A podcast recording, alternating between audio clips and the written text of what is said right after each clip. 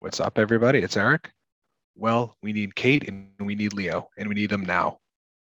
Hey guys, this is Joe. Tell her that you love her. You got nothing to lose, and you'll always regret it if you don't. I never told your mom enough. I should have told her every day because she was perfect every day. You've seen the films, kiddo. It ain't over till it's over. Merry Christmas. The holiday season. It's the perfect time of year to find the one you love. Christmas is a time to do something about it. Like what? And tell them exactly how you feel. You've got nothing to lose, and you'll always regret it if you don't. Don't let the holidays go by without love, actually.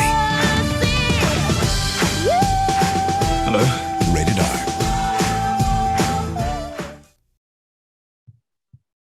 You're listening to Worth the Late Fee, the podcast where two former video rental clerks watch movies that they may have recommended at one time to see if they still think that the film would be worth keeping an extra day or two to watch again, even if it meant paying a late fee. What's new, Joe? I was gonna actually text you. I I, I did message you the other day about this. This is my final week of work until 2022, Eric. Oh, so I'm I'm oh. getting excited, man. Like my I'm getting I'm getting close to the end point, so I'm feeling pretty good. You're like Brie. Brie has three weeks off for Oh, it's so nice. Christmas, too. yeah. total joke of a job. So I'm doing very good right weeks. now. yeah. then she gets four weeks vacation. She gets like f- like pretty much a full week for Easter. I'm like, how do you you get 53 weeks vacation in a 52 week year? but Yeah, good for very- you I'm- guys. I'm doing We're very good, happy so- for you. Oh god, me too. So how are you doing? I'm good. I'm good. I, I told you, but I wanted to share it on the podcast as like a public service announcement. So I mentioned on last week's episode that I went to a uh, like an expo for work, and you know, obviously COVID numbers are picking up again, and so I go to I go to the show and I'm wearing a mask because it's there's going to be a lot of people there, and even though I'm vaccinated, I got my booster shot, whatever. I'm like just playing it safe especially since I'm going to be seeing my parents for the holidays. I'm going to be seeing my wife's parents for the holidays. You know, my parents are older, my wife's parents are older. They're still very healthy people, but just trying to be safe, right? So I wear the mask. A few comments, a few jabs from coworkers. I'm like, oh, you, you big baby wearing a mask. I'm like, hi, yeah, whatever. Also, I didn't tell anyone that I got the booster shot, but I heard from enough people how they weren't getting the booster shot. And I was like, okay, whatever, you know, free country. You got your other. They they're all they all got the first two shots, so whatever. I'm not I'm not gonna pick that fight, you know. We go out to dinner or go out to lunch with um three other people. I went out to lunch with three other people. I was the only one that had my booster shot, and I believe I haven't gotten a full confirmation, but I believe everyone else at lunch got COVID. So Well done, That gang. that is a time and thankfully i'm not i don't wish bad things on anyone they're all okay they're all they all just basically got pretty sick but um if that's not a commercial for the booster shot i don't know what is because i was wearing a mask during the whole show but at lunch i wasn't because i was having lunch and i was sitting in between people that all got covid and i didn't and i believe i'm the only one that had their booster shot so again don't want to turn into a political podcast because it's not even about politics. It's just about keeping people healthy. My advice would be to get your booster shot. Yeah, absolutely. And the But- fact that the fact that you know, uh, you know, like the jabs wearing a mask in the end. Yep. It seems like Who- one, who got the one- last one laugh? choice way right. Right. Right. And like I said, I only say this because they're all okay. They just got pretty sick, but they're all none of them are hospitalized or anything. But anyway, to keep it light, uh, as far as what I've been watching, I have to mention I've said this before in the podcast before. I think my wife and I watch SNL every we don't watch it on a Saturday night, we watch it on Sunday morning. And Billie Eilish was the host last weekend, so I'm gonna date this episode, but she was great. I kind of didn't know what to expect from her, and she was hilarious. And then this weekend coming up, it's Paul Rudd. So pretty pumped about that. That's gonna be a good one. And then um shout out to another podcast, or I think they call it a podcast, but it's more of like a YouTube channel. The guys at Reel for Real. So it's a reel spelled out like movie reel, R E E L, and then for F O R, and then real, R E A L. they released a video comparing and kind of debating two movies that I love Boys in the Hood and Menace to Society. I'm Team Boys in the Hood all day. But after um, watching their video, I was like, I gotta watch Boys in the Hood. So I watched that uh, last night, and yeah, that's about it as far as what I've been watching. What about you? Anything good? Anything new? As I mentioned last week, the Christmas binge continues. I watched some real duds. I watched uh, Deck the You Halls. watch Mixed Nuts? Mixed Nuts is actually not that bad compared to Deck the Halls. So let's move with our Matthew Broderick and Dan DeVito. Boy, that was a seeing pile of doo doo. Watched that. and I watched. uh I mentioned so last year, Eric and I had like this little brief list of things in the beginning. One of my favorites was the um, I mentioned the Flintstones Christmas special and the um, Hey Arnold Christmas special. I watched the Hey Arnold special uh, the other night, and that is still so well done. It feels like it should be made for like more of like the adult side of things. The fact that it was a kids episode is incredible. Hey So- Arnold is there's two two Nickelodeon cartoons that I can judge someone's age on, and it's Hey Arnold and then SpongeBob. I towards the end of the age where you would be watching those shows, like I caught Hey Arnold towards the end. I liked it. SpongeBob though, I totally missed. So when people are like, "Oh, you see that SpongeBob SpongeBob episode?" I'm like, "No," and they're like, "You didn't watch SpongeBob? It's so good." I'm like, "I'm sure it is. I just, I've been just too old. I just missed it." So, but Yeah, a- It's a it's it's if it's one of those episodes where I would feel I would feel pretty confident recommending someone who maybe not be wasn't a fan of Hey Arnold or cartoons in general. That's like the show kind of excel them on the idea of you know what the show is really about in the end. Uh, and it was a really good message. nice. But yeah, so some Christmas specials, like I said, Deck the Halls. If you haven't seen it, don't. All right. Fair enough. so, um, today we're going to be discussing. Uh, you guys heard the trailer um, and heard the quotes. We're going to be talking about Love Actually. This was kind of uh, like a mutual pick, maybe a little bit more my pick, but kind of a mutual pick. We're looking to do more Christmas movies, and and we're also in the process of kind of moving over to doing movies in the 2000s, the early 2000s. So this seemed like kind of the perfect fit to go with it. I was drinking. I'm actually on my second beer. I was drinking a beer from Sam Adams called Old Fezziwig, which it's good. But to be honest, I remember liking it more than I'm than I did this time. But I think that it's because it's like a once a year thing, first of all, and then they I don't think they made it last year or maybe a couple years, so I probably built it up in my mind while waiting for it. The suspense just got to me, but it's good, don't get me wrong. And then now I'm drinking just Sam Adams Holiday White Ale. It used to be White Christmas, now it's Holiday White Ale, steady, classic. I, li- I like it. I'm actually uh wait, did you say the the first one you mentioned is that a Christmas beer as a holiday beer as well? Or is that a seasonal thing? is. Okay. Yeah, Old Fezziwig. Okay. you can only get it in in um. They, I think, I could be wrong. Well, I mean, obviously, you could probably get it at the brewery, but I only see it in stores as part of their like holiday 12 pack. So okay. Okay. that might be why I'm a little bit disappointed too, because I kind of bought the 12 pack. Just to get Fezziwig because I I really like it or I remember really liking it. Um, but it it, it actually works out because some of the other stuff like they have a porter in there that I can't remember the name, but it seems good. I'm sounds actually yeah. I, I'm drinking on the beers that you gave me. So I had a I had the Sam Adams you gave me in the harpoon. And I'll tell you right now, I think I might like the harpoon a little bit more. I do The, too. the seasonal one. Oh, do you Yep. okay? Yeah, Yep. like I love Sam Adams and those and their winter ale is great. But this harpoon, it was so good. Like I, it's it's you can taste the flavors. They're pretty Yeah. distinctive in the beer. It's really good. Yep. No, I, I'm a huge. I know it's it's it sounds like lame. It is probably. I know we have a couple of people that listen that are like like craft beer connoisseurs, and I know that it, that that Sam Adams isn't that. But a few beers that I, I look forward to, and neither is Harpoon at this point. Right. But a few like big brewery beers that I look forward to every year, especially like a seasonal thing.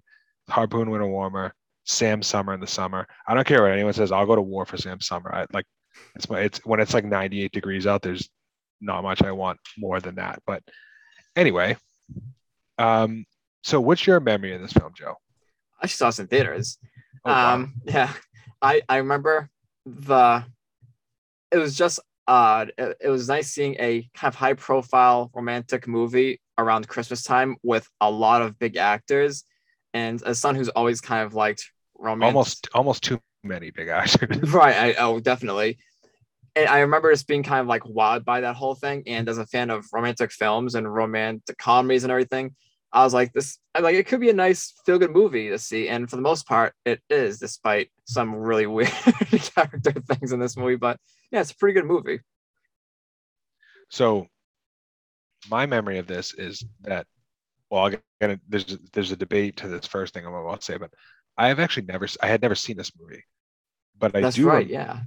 but I do remember one thing about it, and it may have resulted in that. What I remember is that it, it may have resulted in more crazy, like customer service Karen moments while I was working in movie scene than any other movie.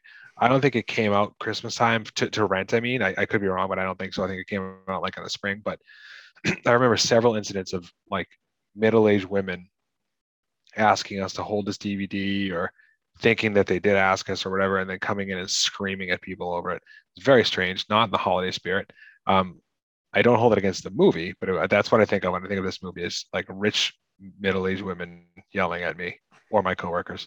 I'm very interested in hearing your thoughts on this film because watching it now is definitely has some cheese factor for sure.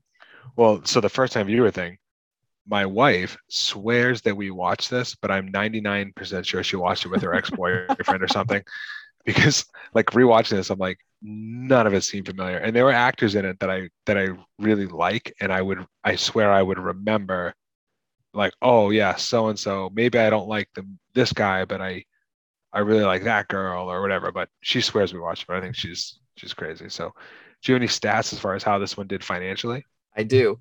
Love actually came out on November 14th, 2003, and had a budget between 40 and 45 million dollars, making 246.8 million in the box office.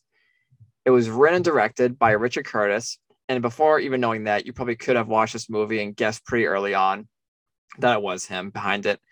Other films he's been involved with as a writer are Four Weddings and a Funeral, Notting Hill, Bridget Jones' Diary, and a few others. As both a writer and director, he's done this movie, The Boat That Rocked, and one of my absolute favorite movies of all time, About Time.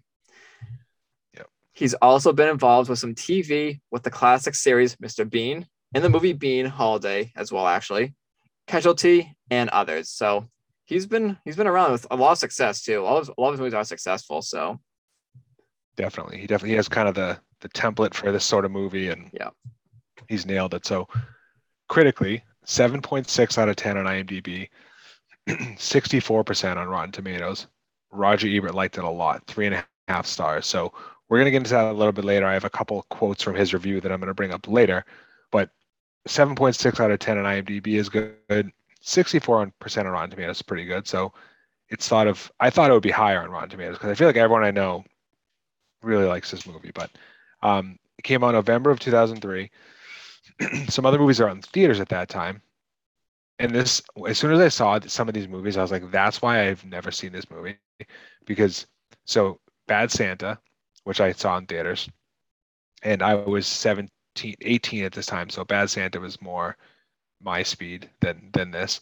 Uh, Elf, Honey with Jessica Alba, Old Boy, Master and Commander, which I think is super underrated, Matrix Revolutions, uh, The Cooler, which is an underrated movie as well, uh, Dr. Seuss's Cat in the Hat with Mike Myers, Gothika with Halle Berry, 21 Grams, so pretty pretty decent month. I had also just graduated high school this month, and I just started working in movie scene, probably Wow. like three months before this. So yeah, early in my video rental career. Outside of theaters, well, this is outside of theaters, but it involves TV. Arrested Development premiered on Fox. Now totally outside of entertainment, well, at least outside of uh, movie and film. Grant Fuhr and Pat LaFontaine are inducted into the Hockey Hall of Fame. Lionel Messi made his debut for Barcelona. Britney Spears gets a star on the Hollywood Hawk- Hall of Fame or Hollywood Walk of Fame, and she's the youngest singer ever at the time. That's probably been broken, I feel like now, between like Justin Bieber and I mean other people. I don't know that to be true, but at the time she was the youngest singer to get a star on the Hollywood Walk of Fame. So that's pretty cool. Go Britney. Do you have a, uh back of the DVD or back of the, well, I guess it has to be DVD. Back of the DVD summary for this one? I do. So nine intertwined stories examine the complexities of one emotion that connects us all, love.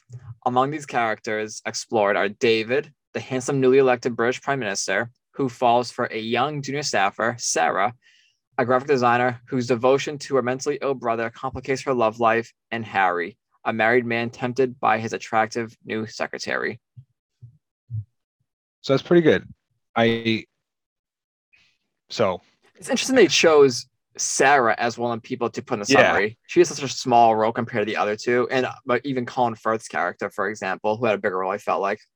well that ties into what I was about to say. So I'm going to get into who people involved in this movie and what they were doing going into this movie. It's a long list, and as long as my list is, there's going to be someone that you're like, oh, I, you didn't talk about this person. I had to cut it off at a certain point. I just started the whole podcast would be me listing listing someone's listing people's resumes. So you gave the director Richard Curtis's um, kind of track record already. You know, Four Weddings and a Funeral, Notting Hill, etc. Bridget Jones' Diary, uh, About Time. I do have to say that watching the trailer for this, I rented this on Prime two days ago, or maybe it was yesterday. And watching the trailer for this on Prime, it made me a little nervous because the first 30 seconds of the trailer for this movie was listing out other movies. As you can see, my trailer. So when I chose my background, yeah, I thought I chose the wrong trailer first when I was going into this meet. Right. So I'm like, all right, you know, because like I said, I don't. If my wife says I've seen this movie before, I don't remember seeing it up until a couple of days ago. So I'm trying to get sold on watching this the other day, and I'm like, yeah, that's great. You watched like you you made those movies, but what what about this one? So anyway, Hugh Grant. That's the one name that I was like, I definitely have to include include him. He plays David, like you said, the Prime Minister. Four Weddings and a Funeral, Notting Hill, Bridget Jones' Diary, About a Boy, Sense and Sensibility, Two Weeks Notice, music and lyrics. So pretty solid career. Um, and this is right in his wheelhouse, like romantic comedy, charming British guy, good looking dude. Um, Emma Thompson as Karen.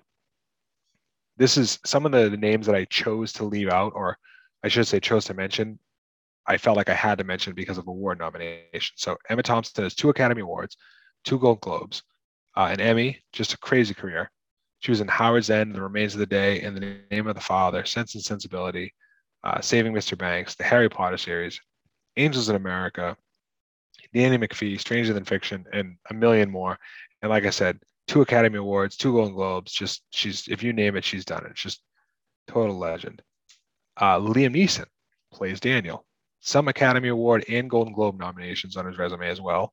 Uh, known for Schindler's List, uh, Michael Collins, Les Miserables, Star Wars: Phantom Menace, Gangs of New York, Kinsey, Batman Begins, and the Taken series, which Taken One might be the most rewatchable movie. It's it's in the it's in the conversation for most rewatchable movie most rewatchable movie of all time. You got an hour and a half. You just want to watch someone, you know, kick ass and, and take names. Isn't there is there a special feature in the DVD or Blu-ray? Might be might be the, the Blu-ray where there's like a counter for the deaths, the death counter. If there isn't, it special should be. Yeah. if there isn't, it should be. that movie's awesome. I don't care what anyone says. I'm not saying it's like the- you know. the- the It's a fun film. Oh, it's so fun. So fun. Uh, Keira Knightley as Juliet, also nominated for two Academy Awards. It's cast again, crazy impressive. Star Wars Episode One, Bend It Like Beckham. Uh, in my opinion, her big break, re- at least for me, was Pirates of the Caribbean. Uh, Pride and Prejudice, Atonement, The Duchess, Jack Ryan, Shadow of Recruit, The Imitation Game, Colette, and I had to mention this, Joe. Do you know what she's rumored to be involved with? And you can talk about why this would be close to your heart if you want to, but you don't have to. no. She is rumored to be involved with a movie coming out about someone named or someone nicknamed the Boston Strangler. Oh really? Yeah. Yeah. It doesn't have a date yet, but oh wow. Okay. supposedly it's I mean it's it's on IMDb, so I think it's they're at least close to getting getting to work on it. I have So- uh, Prime Prejudice close to my heart. When I was when I was in the, during the movie scene days, I made a YouTube video with that movie clips all spliced together with the music and the, with the little, little music videos. It was very nerdy back then, very dorky. I'm, I still I still have it hidden in the depths of YouTube that no one will ever find, but it's, it is still there. So I have a video hidden in YouTube that no one will find because it's locked like only you can only watch. Like I think I have to send you the link. Oh, okay. See, mine's out, And- mine's out there, but you have to like search specifically. Like it's not under my name or anything. It's like a Right. specific set of So- keywords. My wife and I went to a show for this guy Alan Stone a few years ago, and the whole premise of the show was it was like a karaoke show. Um, and so you could it was a small crowd and you could get up and karaoke with Alan Stone and, and his best friend, and she karaokeed uh, Whitney Houston. I want to dance with somebody, and I have it. Uh, I have I have the link. I could send it to you, Joe. She would. Eva, you, you, I've seen it. It's awesome. It's Oh, so yeah. good. Yep. But yeah, So- I think I had said to uh Taylor Swift's love story, just so you all, just so you all, so you all have that image. Edit, edit that out, Joe. Edit that out. It's I, was... I'm embarrassed for you. so, I'm not. It's, it's a good song. All right. Um, and next up on the list, Editing Alan all Rickman. out. Yeah, yeah. No, Alan Rickman, back-to-back weeks with with Alan Rickman. I So know. Yeah. he plays uh, Harry, and you know him from Die Hard, which we just did last episode. Please download, listen to it. Um, Robin Hood, Prince of Thieves, Michael Collins, Dogma, Galaxy Quest, Harry Potter series, and much, much more. We went over his resume last last week, but just again, one of my favorite actors ever. You know what's funny? I have no problem with him murdering, murdering people in Die Hard, but Oh, when there's a possibility of him cheating on his wife, I was like, oh, what an asshole! Like, We'll get into that. We'll get into that later. later. I no, I agree. Um, Colin Firth brings more awards and, and nominations to this one. He plays Jamie. He was a member. I didn't know this was a thing, um, but he was a member of the Brit Pack in the '80s. So it's kind of like the the Rat Pack, but in Great Britain. Um, just some rising stars in the UK at the time. He's known for the English Patient, English Patients, Shakespeare in Love, Bridget Jones' Diary, The Importance of Being Earnest, Mamma Mia, A Single Man, and, and a million other more uh, impressive performances. Uh, Thomas Brodie-Sangster, who looks like no one, probably no one will listen to this except maybe if my brother listens to this episode, he might get it. But he looks like a famous submission grappler named Nicky Ryan. Um, that's what I think of when, I- when I saw him. I was like, oh wow. But he's known for this: Nanny McPhee, Phineas and Ferb, Game of Thrones, Queen's Gambit, and more. And a couple fun facts. I don't know if you had this to mention later, but he actually learned to play drums for this film, which is pretty cool I didn't know Yeah. that. That's cool. and it seems kind of unnecessary because you can the drums are like the easiest instrument to fake on film like because if you just like sit behind them and you're like going like this like they can edit in the music but good for him he also learned to play uh, bass and guitar left-handed to portray paul mccartney in nowhere boy so all the respect in the world to thomas brodie-sangster he's he's going hard so couple more to mention andrew lincoln plays mark but you probably know him as rick from the walking dead Laura Linney as Sarah, two Golden Globe, two two Golden Globes, four Primetime Emmys, nominated for three Academy Awards. You can count on me in 2003. Kinsey, The Savages, Primal Fear, Truman Show, Mystic River, the same year as this, uh, Squid and the Whale. And then, fun fact about her: when casting the part of Sarah, writer and director Richard Curtis auditioned a great many British girls, but kept saying, "I want someone like Laura Linney." The casting director eventually snapped and said, "Oh, for fuck's sake, get Laura Linney then." And Linney auditioned and got the part. So, just a perfect fit, I guess. And then the last one I have to mention, and again, again, I know there's some people are going to say, you didn't mention this guy, you didn't mention that girl, but uh, Martin Freeman. He was uh, in the original Office series. He, uh, he was in the original Office series. He was also in Shaun of the Dead, Hot Fuzz, The Hobbit, Black Panther. But like I said, this cast is crazy. I could talk for four hours and, and not get to everyone. So, did you have anything down for uh, random facts, trivia, the more you know stuff? Yeah, it's um. You just mentioned one with um the casting, which is I thought a really funny little like. Okay, you get what you, you you know you get what you want. Um, speaking Yeah, of Laura Linney, person complain. yeah. And speaking of Laura Linney, she said at one point that she wished her character didn't pick up the phone while Carl was in her apartment. And I disagree, Laura. I think that scene, I think her whole arc, which I'll get into, and the things I, I would change. I think I wish I had more of her with her relationship with her brother, but I thought that was interesting. The airport greeting footage at the beginning and end of the movie is real. Writer and director Richard Curtis had a team of cameramen film at Heathrow Airport for a week. And whenever they saw something that would fit in, they asked the people involved for permission to use the footage. So again, really nice, heartwarming footage to start and end the movie with. I thought this was great. Kris Marshall returned his paycheck for the scene where the three American girls undress him. He said he had such a great time having three girls undress him for 21 takes that he was willing to do it for free. and thus returned his check for that. So, all right, I Kris. have I'm to so- mention while you're talking about that, in this movie, the one thing that is fact is, if there's anyone, if there's any young men in uh, Great Britain, Ireland, I know Scotland's part of the UK, but probably France too, but especially Great Brit- Great Britain and and Ireland. those accents. Yep, Uh, those accents. hundred percent. If you he, that part of this movie is no exaggeration. So I was like, I, I had a friend of mine who he would fake a British accent, and now I I have to say he's a good-looking kid.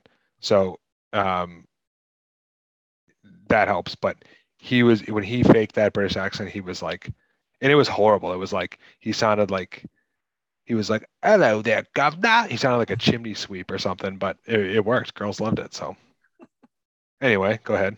And I had one more. Knowing about Billy Bob Thornton's quite unusual fear of antique furniture, Hugh Grant would sometimes flash a piece of antique, which is abundant in England, in front of Thornton just before the cameras roll and watch him freak out in amusement, which is an interesting fear, but a fear nonetheless.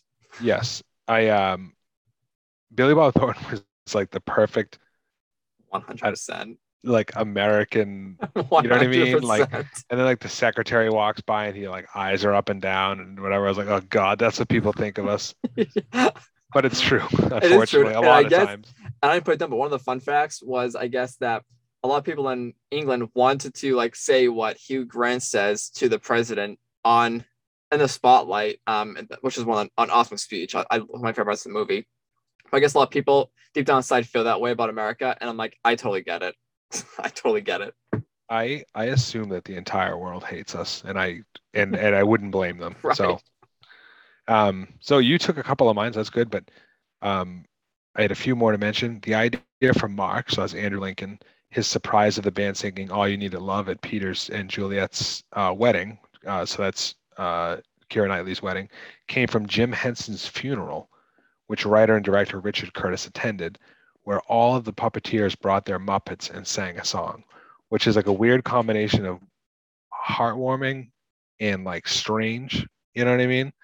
You have to. Uh, hopefully, they read the room and they made the right call. I mean, they knew who was there probably. So, also uh, Andrew Lincoln, who played Mark, wrote the romantic cards. In 2013, Andrew reminisced about his climactic gesture in this movie with Entertainment Weekly and revealed, "It is my handwriting. It's funny because the art department did it, and then I said, well, I can do. Well, can I do it? Because I think that my handwriting is really good. Actually, it ended up with me having to sort, sort of trace over the art departments. So it's my handwriting with a sort of pencil stencil underneath. Um, and the last one I have is writer and director Richard Curtis was originally working on two movies, one about Prime Minister David, Hugh Grant, and the other about Jamie, who's Colin Firth. When the plots turned out to be so similar, he merged them into a single single movie. Oh, that's interesting. I, I, I think it would have been better separate movies. Oh, me too. That's interesting though. How like he, how they started off with like a seed between those two, and, and went to seven more people. Yep. I think I think there's we'll get into this later, but I think there's just a little bit too much going on in this one. And Yep, I think I could have dealt with like I liked the story of the prime minister, although he was kind of a dirtbag, like but I, I could have done I think I could have processed it more if it was just like separate movies. But anyway, what about stuff that wouldn't fly in today? Not PC, not in this millennium. You have anything? I had uh, so this movie came out in 2003, and it wouldn't fly in today's environment. And I don't know how it flew in this movie, but when the kids run through the airport at the end of the movie, jumping over security, I'm like, I, I, you know, I was like, hold on, I thought, I'm like, was this movie like two years after 9/11? I'm like, the fact Yeah. that we're throwing this shit out there. Yeah, I think I think it, people would people could see that today and not be offended, but you would be It if would you not saw that fly, right? You'd be like that would never happen Right. which i would i which i thought watching And it today he would get yeah. shot. yeah it'd get tased right. Bean bags. yeah but that's all. Uh, then there's a couple like other jokes. Like I think there was one sequence when they mentioned um a transvestite Barbie, and you know I think certain like small things here and there, but nothing really that that wouldn't. Yeah, there's a lot of- yeah no i agree there's a lot of dirt bags in this one like yes. pretty much everyone in this movie is a horrible person with the Yeah. exception of a few but there's nothing really that you couldn't put in a movie today i don't Right. think Right. So, what did you have down for your favorite scene? Um, I love the relationship between the stepdad, Liam Neeson's character, and his son. I love the whole bonding between the two of them. Um, I, it was nice because everyone else had like this um, for the most part, with the exception of the musician and the manager, but everyone had this like love interest, or they're just showing how like Eric was saying how they're crappy person. But this was just Liam Neeson's character trying to figure out life after his wife passing, and him and his son trying to kind of bond, and they bond over the son's love interest. So it's fun seeing them kind of work together and get that going. And then we find a little bit of a small piece of happiness at the end there with his character. I really like that relationship. Colin Firth had my favorite story. Um, I feel like that should have had a bigger focus, which we actually just mentioned, and the fact that it was originally its own story. It's kind of a tease because he was the best part, and I, he should have had more screen time. Um, his scummy brother, and just kind of like him, kind of like jumping ahead of time and not having that be a bigger like conflict between the two of them. I think that like could have been a whole movie itself.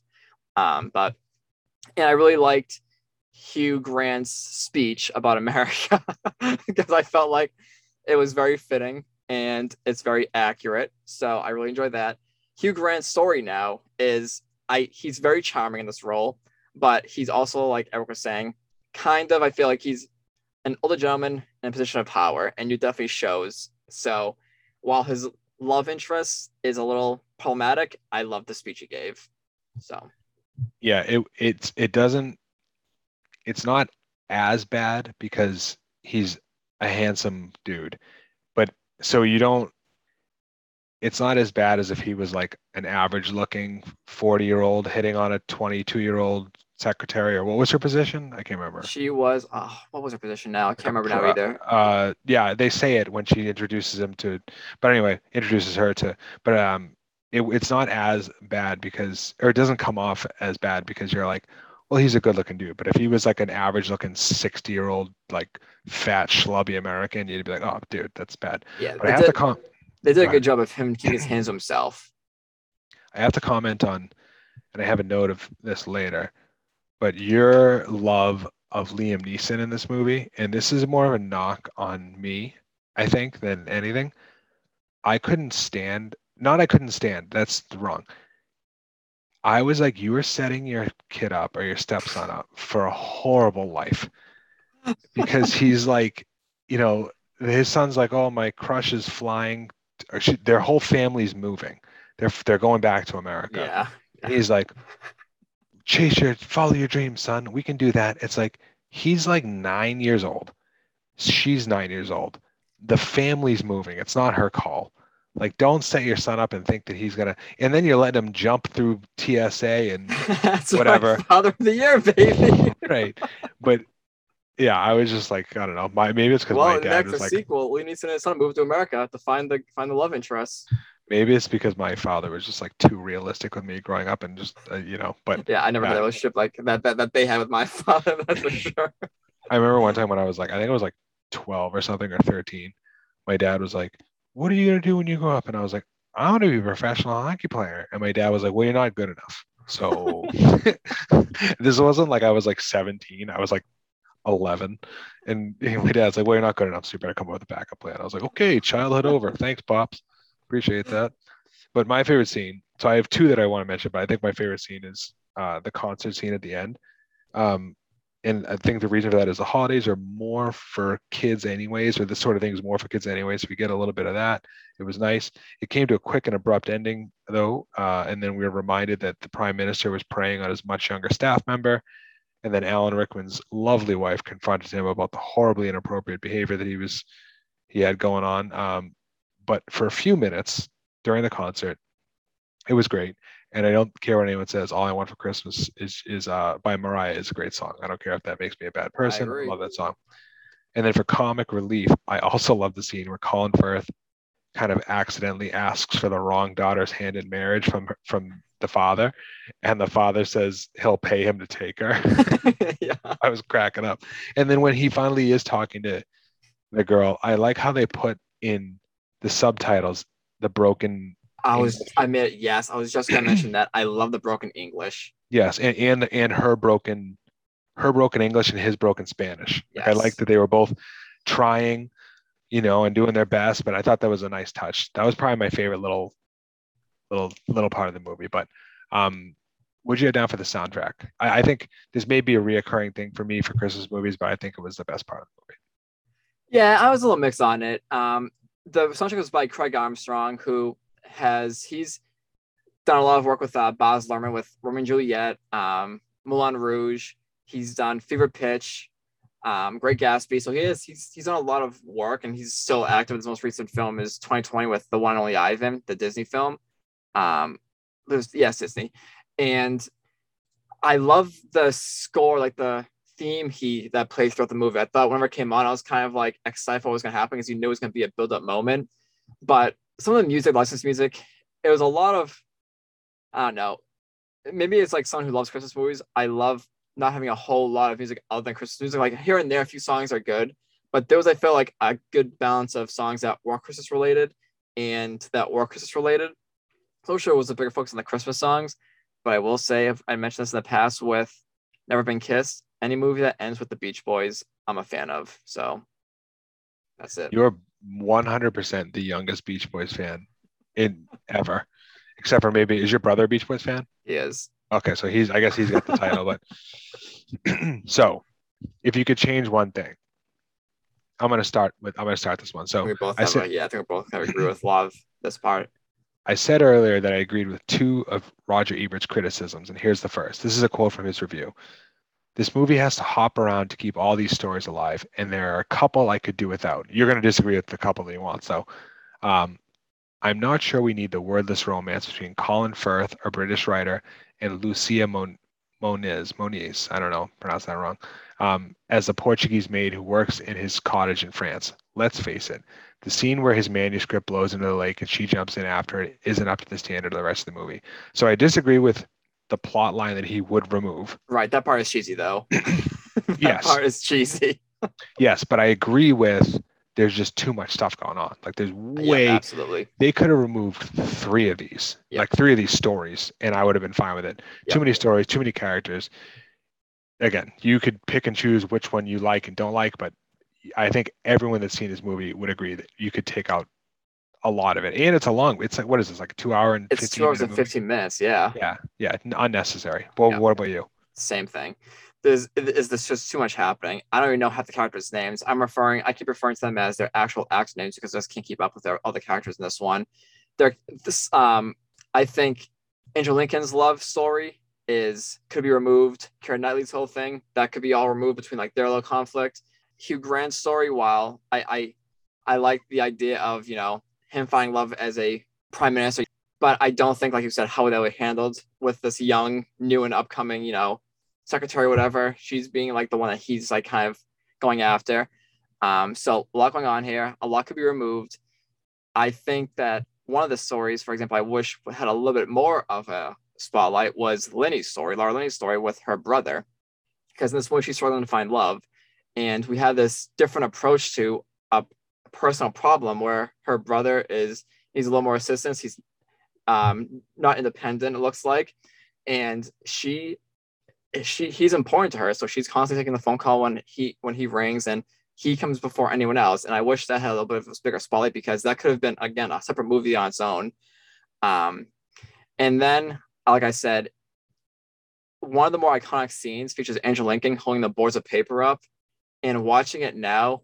It was not as charming as I remember it being because he's trying to steal his friend's girlfriend or friend's Yep. wife. I'm sorry, friend's Yep. wife. So it is it was cool back then. It was like really charming and cute, but man, watching it now, I'm like, yikes! this is your best friend. I think I would love to. There'd be no way to really do this study, but I would love to get a list of like do a poll and be like, who loves this movie? Like, if you if you think that you love this movie, like it's great, sign up and give me your contact info, and then contact the person and be like, what was your favorite part? I bet you ninety percent of them would say, oh, that part when when Andrew Lincoln's character Mark holds up his signs because everyone's seen it online. You see the things on Instagram, you see the clip, and then Don't get that context. and then if you say, would you remember who he was and who that girl was? I bet you no one remembers because I didn't. right. So anyway, um, if you listen to the podcast before, uh, we, I'm sorry, we all set with Oh, I think I think we got our uh, categories down, right? Yeah, Yeah, yeah, no, yeah, but uh, but I mean with the okay, cool. Oh yeah, yeah, yeah. That's pretty much like you said. There's too much happening. That's the biggest problem with this movie. It's too too much happening. All right, cool. So if you listen to the podcast before, you know that this is the part of the podcast where we give our score and we rate movies on a scale of one to five. Would you mind paying a late fee to keep this movie? So a score of uh, one is low. Maybe you stop watching it when you see uh, Andrew Lincoln filming his best friend's wife, like with the creepy eyes at their wedding, all the way up to score of five, which is you're willing to keep the movie an extra day or two or three to watch again, pay the late fees, maybe even just buy it from the video rental store. Like we said earlier, this is kind of a a team pick, but we agreed before we started recording that Joe was going to go first. So, Joe, give me your score for Love Actually. I give it a three. Love actually isn't as good as I remember it being, but still pretty enjoyable. The cast is great. The cast is really, really good. Um, we have all these A-list actors who come together and they have separate storylines that eventually get intertwined at the end in a really cool way at a concert, which I, I I liked as well. But at the same time, there's just too many awful characters as well. So there's I feel like there are more bad people in this movie than there are good people, which is a problem when they're trying to make a romantic classic around Christmas time. Um, I think that the movie is way too long, has too much happening, too many too many stories that could have been broken up into separate movies or just removed entirely. But in the end, it's still an enjoyable film that I don't think I would rank as high as a lot of people do now. I think, like you said, if people watch it again right now for the first time in years, they might have a different opinion on it. But it's still really enjoyable and something I will re- revisit in the coming years, I'm sure. So, I mentioned earlier that there were two quotes from Roger Ebert's review that I wanted to talk about. I already did one of them. Here's the second one. There's another criticism from him that I agree with. Quote I once had ballpoints printed up with the message No good movie is too long, no bad movie is short enough. Love Actually is too long, but don't let that stop you. I agree with that kind of. I think that I could let it stop me. I didn't I didn't love this one. I didn't even like like it a lot. It was too long. There were too many storylines, and because of that, I couldn't. And this is the biggest thing. It's not even.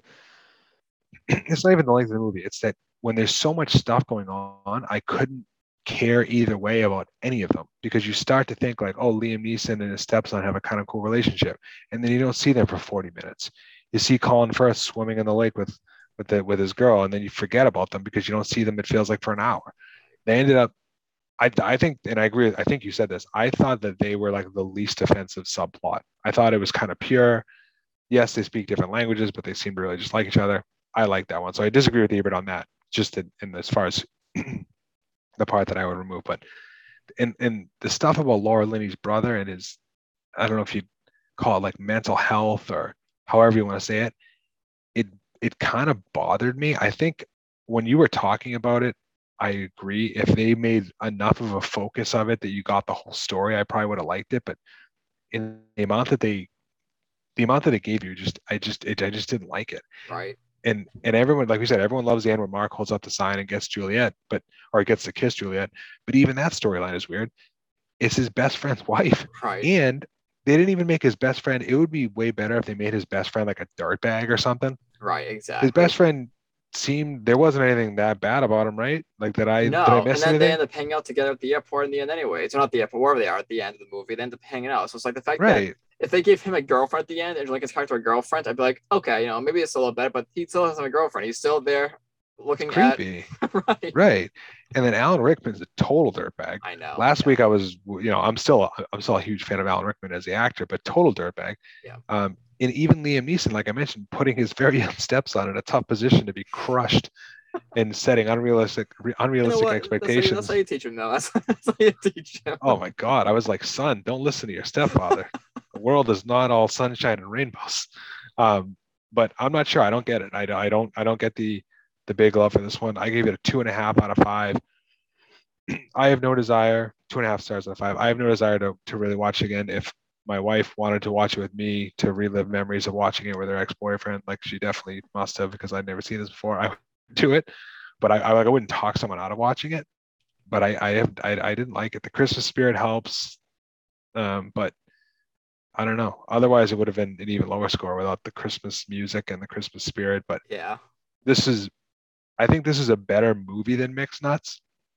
But I have to say, when I consider how hyped up it was, it was more disappointing. right because mixed nuts we've not heard of before going into it. So Right, right, right, exactly. So whereas this movie, like you can't, especially this time of year, you can't open up social media without seeing like something about you know Mark holding up the signs and whatever. So anyway, the beer though was good. Oh, go ahead. what's your least favorite couple in this movie, or least favorite, I guess, story? Ooh, my least favorite story is um, Mark stealing, trying to steal his wife's, his best friend's wife. Yeah. Okay. Yeah. Me too. And then my second, well, it's probably a tie between that and Alan Rickman. Because you know what? It might be the Alan Rickman thing. Because not only was Alan Rickman a total dirtbag, but his wife, played by Emma Thompson, seemed like an angel. yeah. And she's beautiful too. I'm like, what are you doing? And they have Alan kids Rickman? and everything. Yeah. Yeah. Yeah. Yeah. And then, then the airport at the end where like he hugs his kids and he kind of gives her like the awkward like friend kiss on the cheek sort of thing or whatever. I was like, oh, that, Yeah. that, that was it.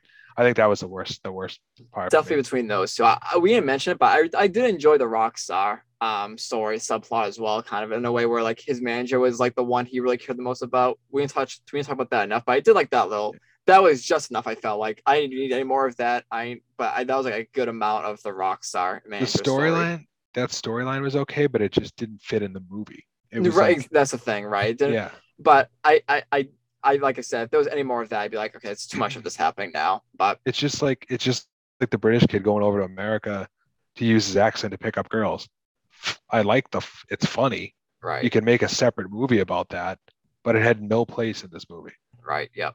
It's, it was funny you brought up the whole things.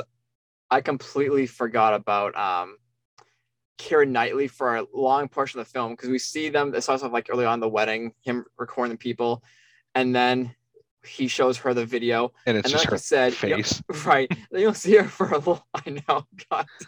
Well, you how's don't show know. how's gonna show his best friend that? Be like, here's the footage I got. It needs a little more editing though. exactly like what were you going to do with that footage well I, I think we i think we know but I think we know. yeah But then you know, like you said, I completely forgot about her though. I forgot that she existed as a character until like 40 minutes later we see her again. I'm like, holy shit, it's Keira Knightley again. I forgot about her. if you trim this down to just the prime minister and his love interest, maybe maybe Liam Neeson and his and his stepson, and then maybe Emma Thompson and um, Alan Rickman, even though that was bad, I think I could. Oh, oh no, no, no. Um, instead of I want to remove the Alan Rickman thing and I want to add in the Colin Firth.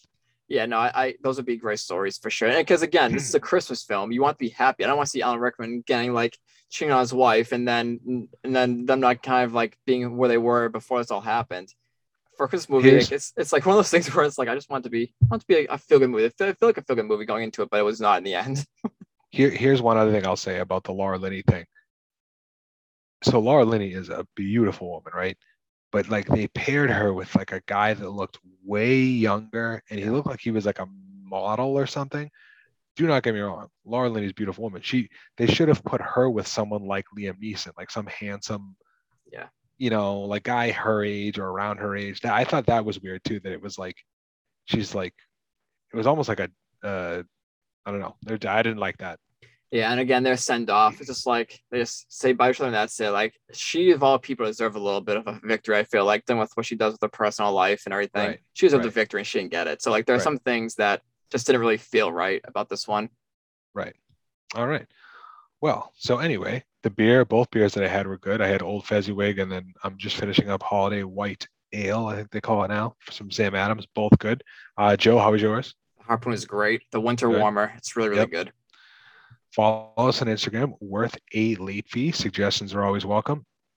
We'll be back next week, and um, this This is like, going to is be like another joint one. I feel like we talked about this before. Yeah, yeah, it's a little bit of a, a team pick, and uh, I'll let Joe introduce it. But it's going to be our last uh, holiday movie of 2021. So, Joe, what? are- Tell them what we're watching. we're gonna be ending it with "It's a Wonderful Life." So Jimmy Stewart. it's a classic. So it's no It a no the film we'd end it on. Yep. So, we'll be back next week with "It's a Wonderful Life," and uh, thank you guys very much for listening, and have a good night. Yeah, as always. Thank you.